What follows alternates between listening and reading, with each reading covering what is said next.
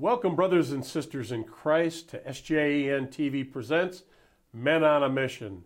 Hi, I'm your host, Bob Zeke. Welcome to the program. Have a very special treat today. A man who's truly on a mission, uh, so much so that uh, it's truly been ordained by God. So stay tuned. I'll be right back and introduce you to our special guest.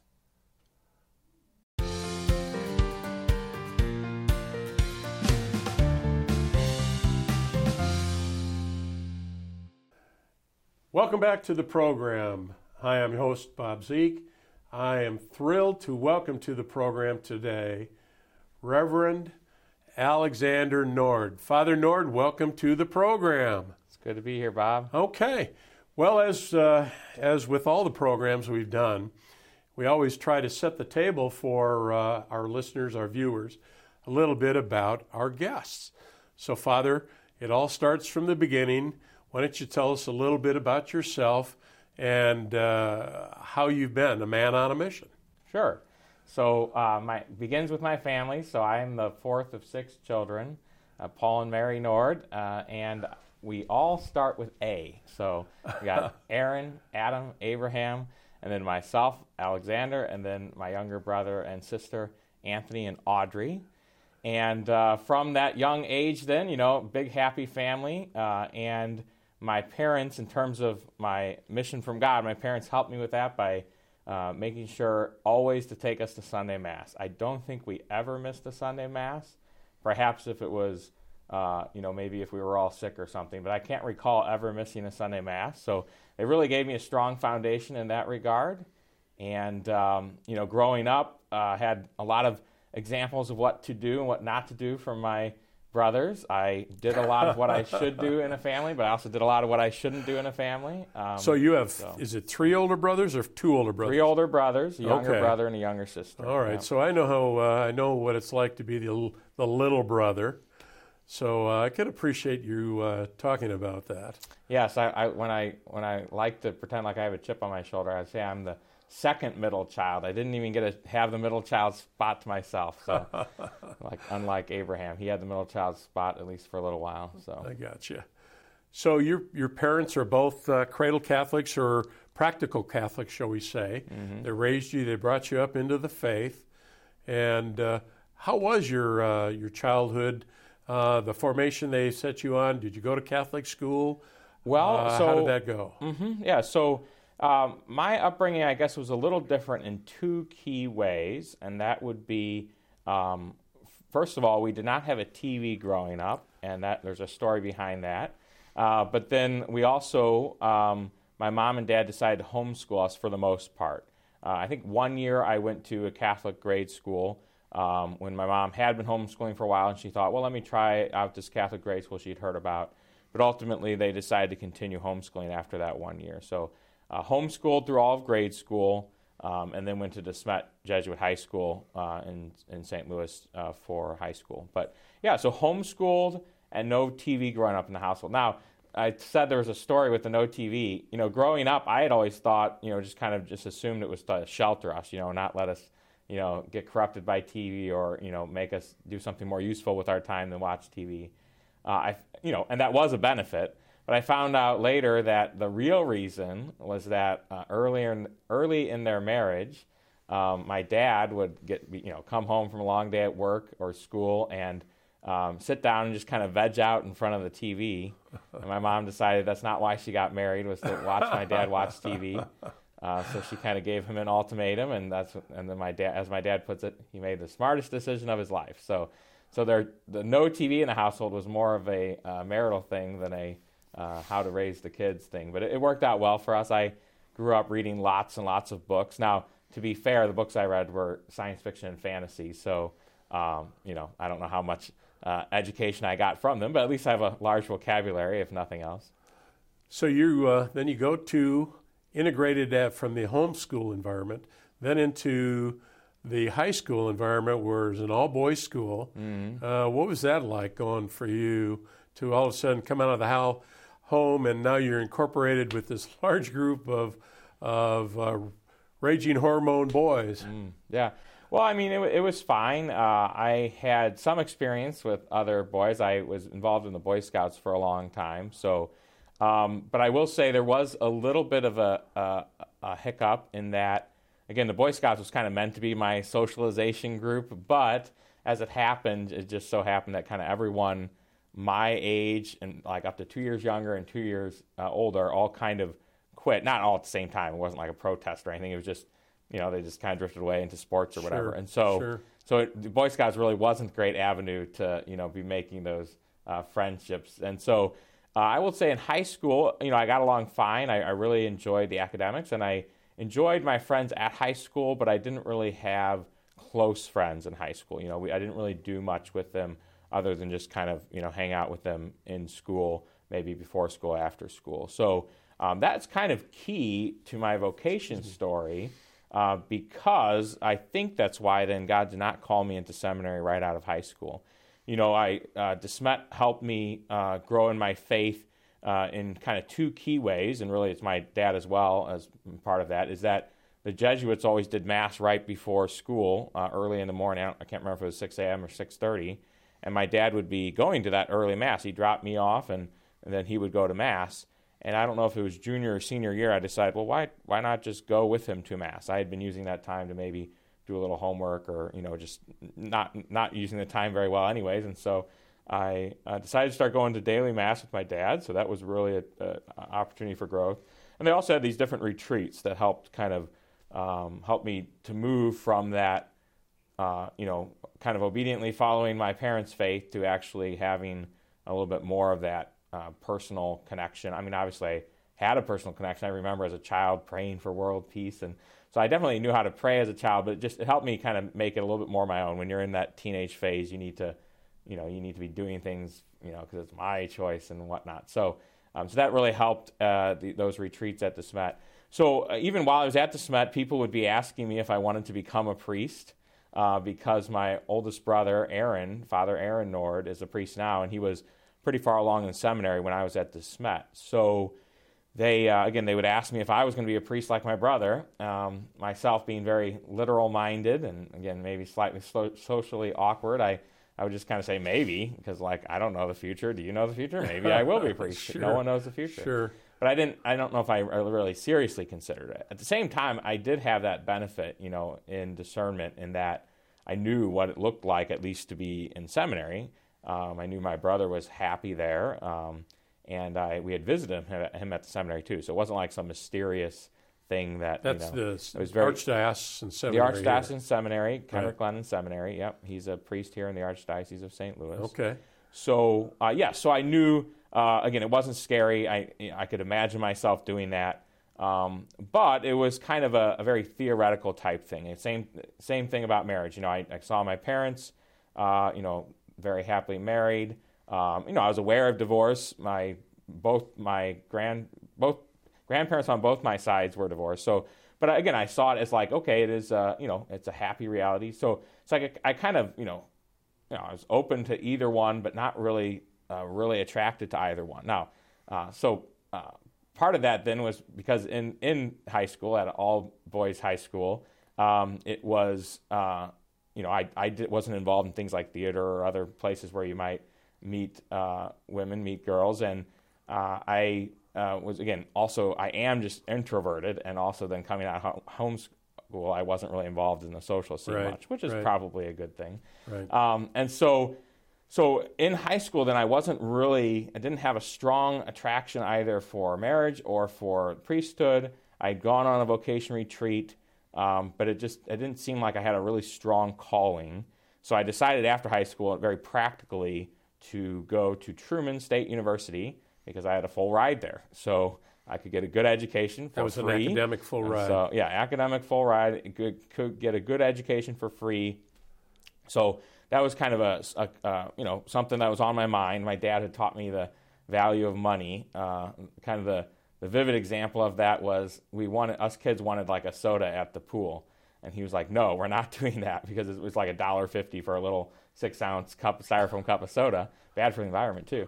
And uh, and so instead he said you know if you wait till afterwards then on the way home i'll get you some soda And then he showed us kind of, again, you pay for convenience. On the way home, he bought us each like a two liter bottle of soda for 80 cents or something. So Yeah, yeah. I kind of learned, okay, money has a value and it, you know, where you choose to spend it matters. So, so at any rate, I was concerned about, you know, making good use of my parents' money. They had, you know, they were willing to pay for college. They had paid for an expensive college for a couple of my older brothers. But I was just concerned, like, okay, why not get a good education for free? It was hard, hard to argue with that. Plus, I had also considered where am I, how am I going to grow in my faith in college? Because again, already in high school now, I had begun making personal choices for my own faith.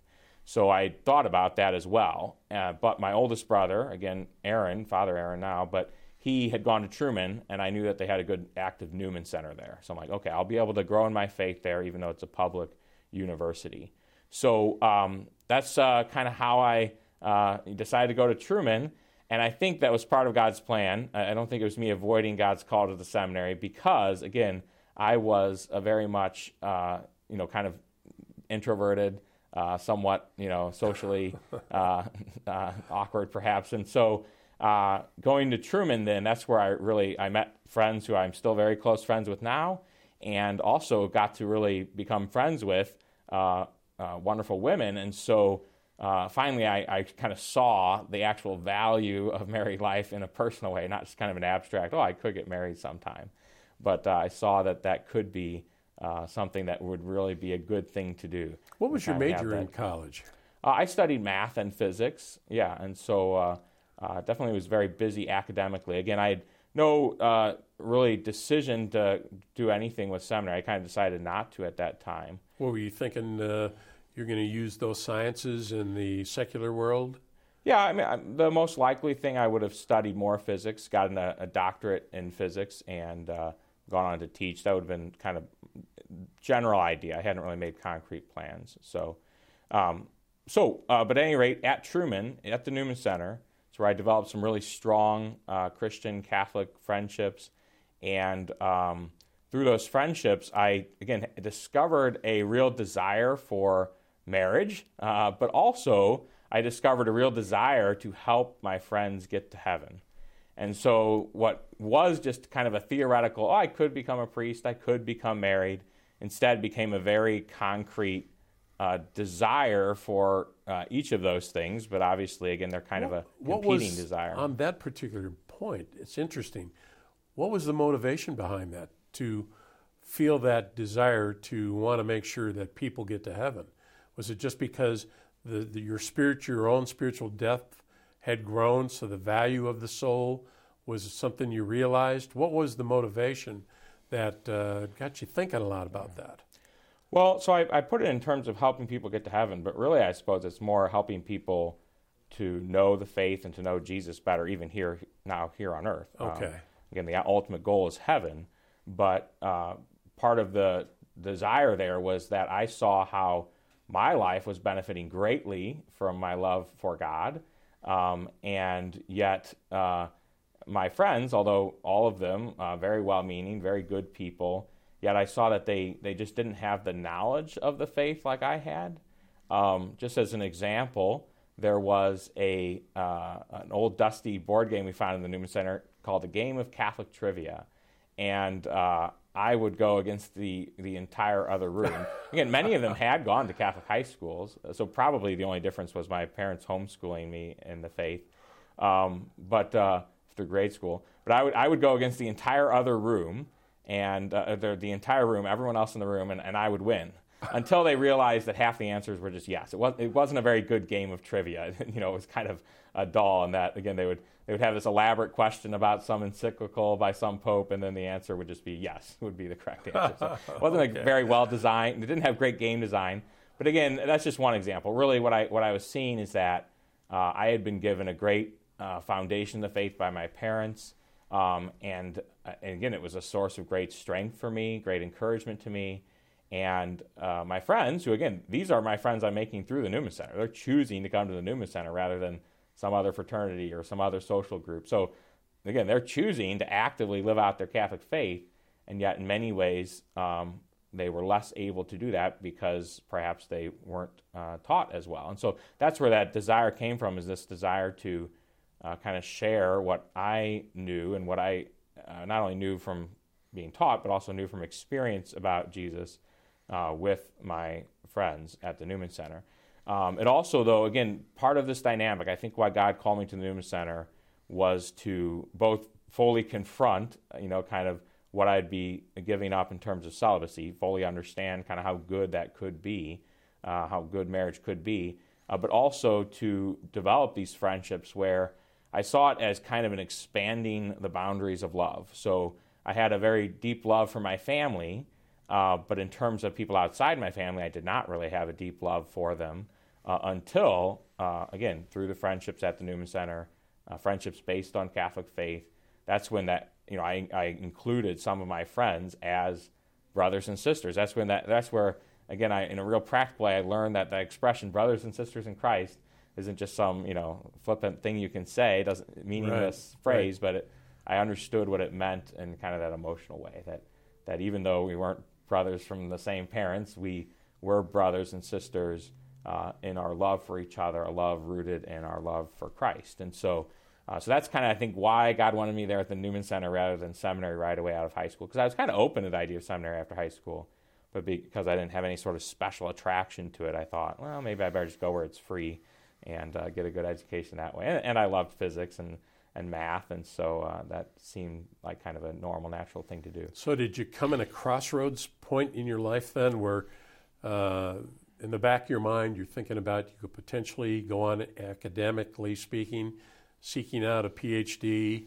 teaching role, uh, versus uh, maybe a tug back and forth about looking at uh, giving your life over to the Lord. How did that all evolve then?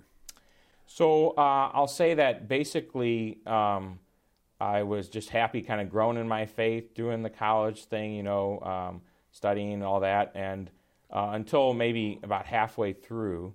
Um, by then, I had kind of I've been kind of actively discerning God's call, trying to figure out what He wanted me to do. But by then, I'd gotten, gotten impatient. Basically, it hadn't become any clearer to me as to whether I should, you know, explore the priesthood or married life. And so out of that impatience, and again, I'm not saying this is a good thing to do, but out of that impatience, I basically told God, uh, okay, since it's not clear to me as what you want me to do, then you know, just you know, redirect me if I go wrong. But I'm just going to kind of choose a path that I want to follow. Of course, I said that because I wanted to more uh, follow the uh, the natural path of, of marriage, and so um, that's kind of I was at a crossroads, and I kind of took the wrong turn for a little bit.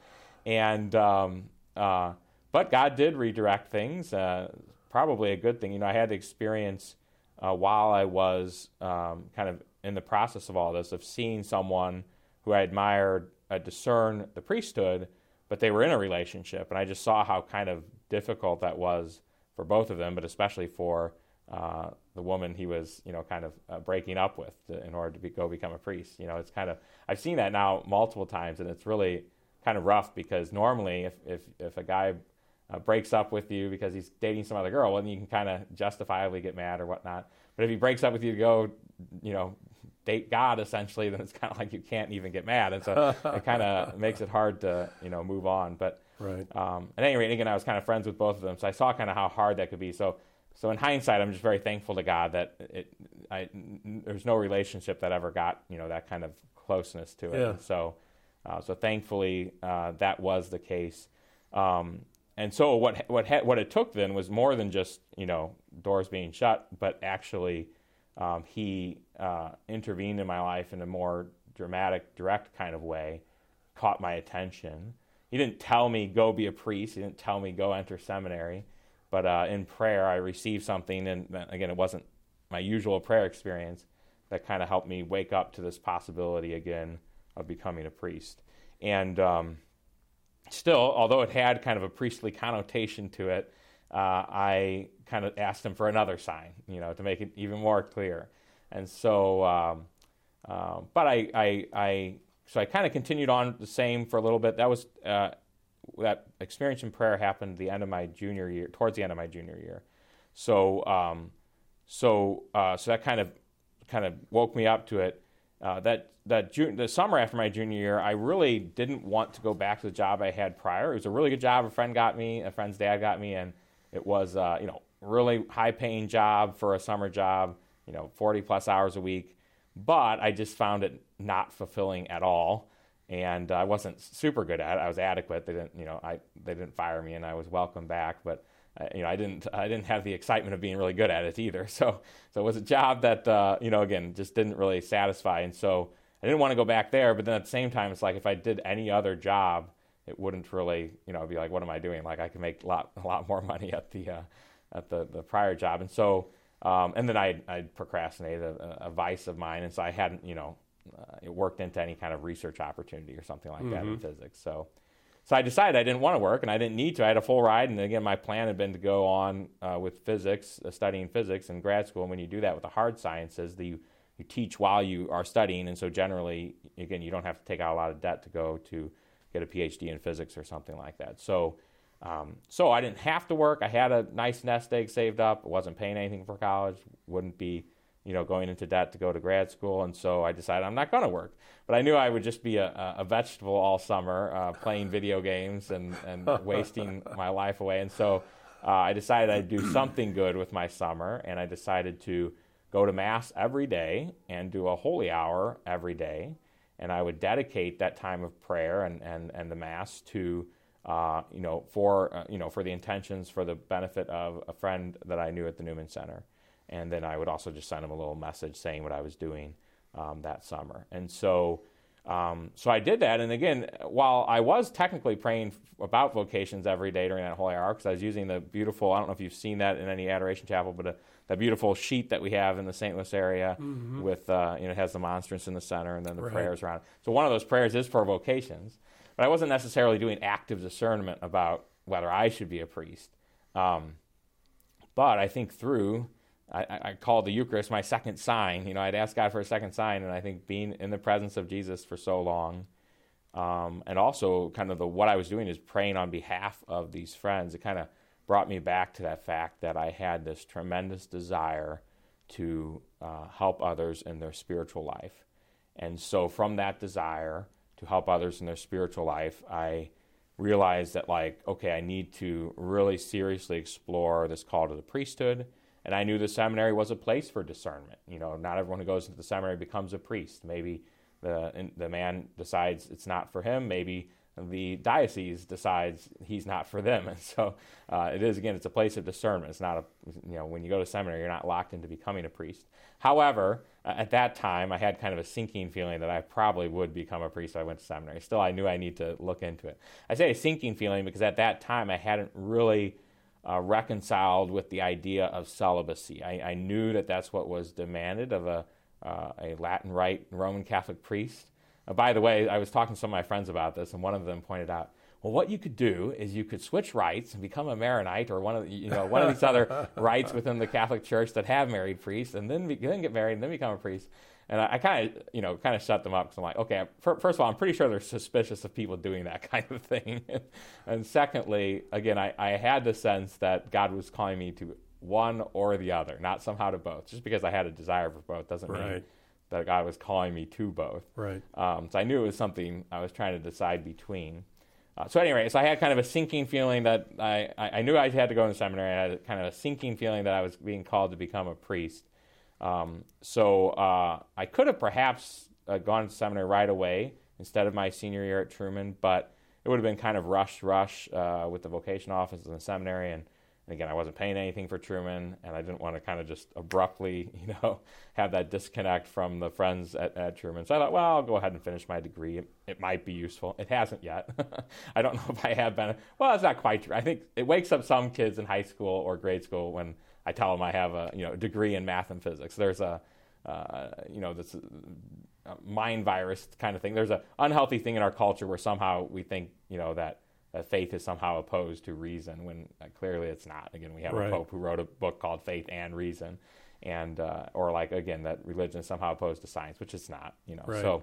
But anyway, so but as far that's basically been the only use for it thus far. Although again, life's long. Who knows? Maybe I'll uh, end up teaching physics or math at some point. So you graduated, you got your degree, and then did you decide but to I, just well, go? I had already decided to enter seminary. I just decided to finish at Truman first. And so, okay. uh, what I did when I went back to seminary, I announced kind of all my friends I'd been applying to seminary. I didn't want there to be any, uh, you know, uh, I don't want to say the wrong word, but I didn't, I didn't want there to be any distractions uh, that last year before seminary. I didn't want anyone getting the wrong idea that I was available to date. So I kind of headed that off at the pass, which I think was a good idea. Um, and so um, uh, last senior year at college was great. Again, continued to pray, continued to you know enjoy spending time with friends, uh, learning, finishing off my math and physics degree. But uh, but again, I was looking forward to actually entering seminary. And um, so uh, that's kind of what I did then. I entered seminary uh, the following year in the fall, and um, it was a really good time in seminary. You know, right away, you know, that kind of fraternity that I had experienced at the Newman Center among uh, my friends uh, was, you know, it was it was it was very much there in seminary as well. Again, you can imagine uh, uh all a, a, a, small group of men, all devoted to this idea of helping God's people, dis- all discerning the priesthood together, all studying the same, you know, wonderful philosophy that we had at that time in the pre-theology program, and then the theology as well. Uh, you can imagine it really built up a, you know, there's just a strong community. So it was, it was really a joy to be at seminary. Um, it was a joy to be learning the philosophy. I still struggled for a while. Underst- again, I, I knew the theories about celibacy as a gift, right? Not just as some sort of uh, you know penance or imposition that you had to give it up in order to have something else, but as a as a true calling and a gift that is good for the individual. And again, not just good for the church that we don't have to worry about, you know, a priest's family when we need to call them and, and assign them somewhere else, but good for the individual to be uh, to be uh, kind of putting their whole effort into one thing, and that being the building up of the kingdom of heaven. So I knew I knew all that theory about celibacy as a good thing and as a gift and as a great calling from God. But as a practical matter, again, I still struggled with that idea of, of never getting married. Again, because I knew how good you know marriage could be. Uh, of course, obviously, I wasn't completely uh, uh, oblivious to the difficulties that come with marriage as well. But again, so so it was a difficult thing. But uh, so, but you know, even probably at the beginning of seminary, it was something I was willing to give up marriage in order to be a priest. Right, I was willing to make that sacrifice. Um, but I knew as well that I needed something more than that. That I wouldn't be able to just go through my entire priesthood like, you know, uh, just kind of I'll be unhappy so everyone else can be happy. No, that, that's not, you don't want to solve it like that, right? You don't right. want someone right. who is unhappy in their celibacy but doing it for the benefit of others. You want someone who's happy in their celibacy. So I knew I needed more from God. And slowly through prayer, and then, then eventually, kind of slowly and then dramatically in prayer, uh, He helped me finally understand celibacy as that proper calling and that proper gift. So I was probably about halfway through seminary then I was excited to become a priest. I wanted to become a priest. I wasn't reluctant at all. And it was just a matter of whether the again the diocese, the seminary would also think that I would make a good priest. So, so was, you made it. You crossed the finish line. How long have you uh, uh, been a priest now, ordained here in the Archdiocese of mm-hmm. St. Louis? Yeah, ordained in 2015. So I've been a priest now for five years, um, and I'm on my third assignment. I was at Saint, uh, or I was, excuse me, I was at Immaculate Conception in Dardenne Prairie for three years, one year at Assumption in O'Fallon, and now uh, I've finished one year. I'm in my second year at St. Joseph's in Cottleville. So, how would you uh, put a bow around all this on on being a man on a mission, on where God has brought you today? Uh, could you ever imagine yourself to be as happy as you are, fulfilling, fulfilled? uh, along those lines? Well, it's it's a really good thing to kind of be settled into your vocation, right? Um, it's a really good thing to know how you are to know, love, and serve God and be happy with Him forever in heaven. Again, that's probably the best thing I've learned in life. I learned uh, in the Baltimore Catechism from grade school, homeschool. You know, who made you? God made me. Why did God make you? To know, love, and serve Him, be happy with Him forever in heaven. So I knew that. I knew I was on that kind of mission that we are all on that mission to know, love, and serve God and be happy with Him forever in heaven. My parents had given me that mission from a young age. But again, then there's the question of how are you called to know, love, and serve God? And so uh, it's a great blessing to know here's how I am called to know, love, and serve God as a Catholic priest within the Archdiocese of St. Louis. Um, I will say it's, it's, you know, there's one more hiccup that I noticed that once I kind of got settled into that, I uh, even our reading today, kind of Jesus is warning us not to be complacent. once I got settled in my vocation, I think I did become a little complacent. We still need to, even when we know what our vocation is. We got married, okay, then what your vocation is to be the best husband you can be, be the best father you can be. You got ordained, okay, it's what your vocation is to be the best priest you can be.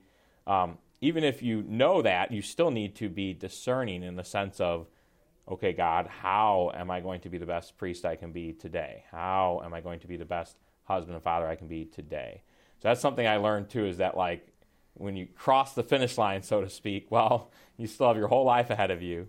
And while it's very comforting to know this is the place that God wants you to serve, uh, this, these are, this is the person or these are the people that God wants you to serve, uh, you still, still, need a, to well, you still, still need a, to be listening and yeah, responding to God. You're so. still a young guy. You're just getting started. You're five years in. Uh, someday you're going to look back. You're going to be celebrating your 25th ordination, and uh, God willing, will take you up to maybe even reaching that great milestone of your yeah, you uh, can, your golden jubilee. That's right. You can check back in 25 and then 50 years from now and see see how my words change about this mission that I'm on. But That's awesome. The key thing is to listen to God and respond to Him. Well, listen, Father, this has just been a treat having you on the program and sharing your journey uh, from your very beginning to where you are today and uh, saying yes to God. Uh, and you're, again, you're just getting started. So you have so much to look forward to. I'm sure you're thinking about that. So before we go, I wonder if I could ask you to uh, give, uh, give us all your blessing. Certainly. So let's pray in the name of the Father, and of the Son, and of the Holy Spirit. Amen. Amen. Heavenly Father, we thank you for the gift that you have given us of our very lives. We thank you for the gift of faith that you have given us. We ask that you would always lead us more and more into a deeper knowledge and love of you. We ask this through Christ our Lord. Amen. Amen. The Lord be with you. And with your spirit. May Almighty God bless you, the Father, and the Son, and the Holy Spirit. Amen. Amen. Well, on behalf of uh, everyone here with SJEN TV, uh, thank you for tuning in and joining us. Please know that we're praying for you. I'd ask you to please pray for us in our mission to uh, bring more men to this program to share their story. So may God bless you, and until we see you again, take care.